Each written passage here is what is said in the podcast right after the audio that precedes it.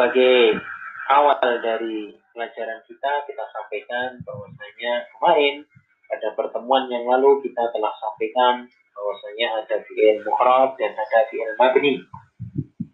Dan untuk fi'il mu'rab itu sendiri, dia kita katakan adalah fi'il mudhori', kecuali yang dia disambung dengan nun niswah atau nun taukid. Maka semua fi'il mudhari' dia adalah mu'rab, kecuali dua keadaan tadi. Yang pertama disambung dengan nun niswah, yang kedua dia disambung dengan nun taukid. Maka pada kesempatan kali ini kita akan membahas tentang aqsamul fi'li al-mudhari'. Kita akan membahas tentang pembagian fi'il mudhari'. Baik, fi'il mudhari' dia dikelompokkan menjadi 3 bagian. Kita lihat pada bagian yang telah tersedia, bahwasanya dibagi menjadi fi'il sahih akhir, kemudian qalul hadir, dan alafal khamsah. Kita akan jelaskan satu persatu insyaallah di sini. Baik, yang pertama yaitu fi'il sahih akhir. Apa itu fi'il sahih akhir? Fi'il sahih akhir adalah fi'il yang diakhiri dengan huruf-huruf sahih. Jadi, kita kan telah mengenal apa saja yang masuk huruf-huruf sahih. Pokoknya, semua huruf hijaiyah itu huruf-huruf sahih, kecuali 3 huruf. Huruf apa saja, yaitu huruf alif, kemudian huruf wawu, dan ya. Ketika huruf tadi dinamakan huruf illah. Dan selain itu, maka dia adalah huruf-huruf sahih. Maka apabila ada suatu fi'il dia diakhiri dengan huruf-huruf sahih, maka dia dikenal dengan fi'il sahih akhir.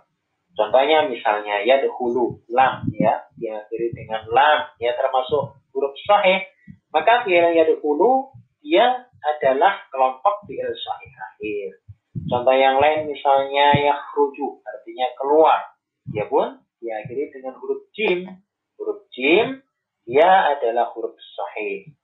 Contoh yang lain misalnya yaqra'u, yaqra'u. Huruf hamzah. Huruf hamzah, ya, ini bukan huruf alif, akan tetapi huruf hamzah. Karena huruf hamzah, maka huruf hamzah termasuk huruf sahih, karena kita sampaikan tadi. Semua huruf hijaiyah itu sahih kecuali alif, wawu, dan ya. Dan di sini pada fi'il yaqra'u dia diakhiri dengan hamzah. Sehingga fi'il yaqra'u dia termasuk fi'il sahih akhir. Baik, kemudian pada kelompok yang kedua yaitu fi'il mu'tal akhir. Apa itu fi'il mu'tal akhir? Di sini disebutkan, diperhatikan bahwasanya fi'il mu'tal akhir adalah fi'il yang diakhiri dengan huruf-huruf illah. Jadi kebalikannya, kalau fi'il sahih akhir tadi diakhiri dengan huruf-huruf sahih, kalau fi'il mu'tal akhir, ya, adalah fi'il yang diakhiri dengan huruf-huruf illah. Kita ingat tadi, huruf illah ada 3, yaitu alif, wawu, dan ya. Maka fi'il yang diakhiri dengan ketiga huruf tadi, ya, dikategorikan sebagai fi'il mu'tal akhir. Baik. Untuk fi'il mu'tal akhir sendiri terbagi menjadi 3. Karena mengingat tadi huruf-huruf illah ada 3, ya. Yang pertama yaitu fi'il mu'tal akhir yang dia muktal alif. Muktal alif. Maksudnya fi'ilnya tadi diakhiri dengan huruf alif. Contohnya misalnya yardo. Nah, ya, di sini huruf alif, ya. Intinya apa? Mudahnya pokoknya kalau sebelumnya itu dia difathah, ya, walaupun bentuknya kayak ya, dia huruf alif. Ya, mudahnya begitu saja. Ya rudo, artinya meridhoi. Kemudian yanha, melarang. Ini diakhiri dengan huruf alif. Maka dia termasuk kelompok fi'il mu'tal akhir yang mu'tal dengan alif. Kemudian yang kedua mu'tal wawu, ya, mu'tal dengan wawu.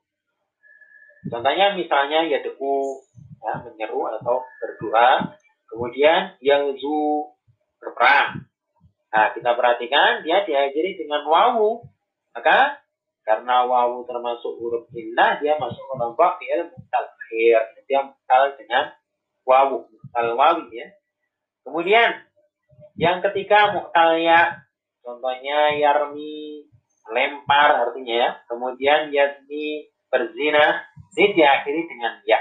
Ya mudahnya pula kalau di sini dia huruf sebelumnya itu kok di kasrah ya, ya itu saja. Yarmi, kemudian yasmi, dia diakhiri dengan huruf iya. Oleh karena itu dia termasuk kelompok fi'il mu'tal akhir yang muktal dengan iya.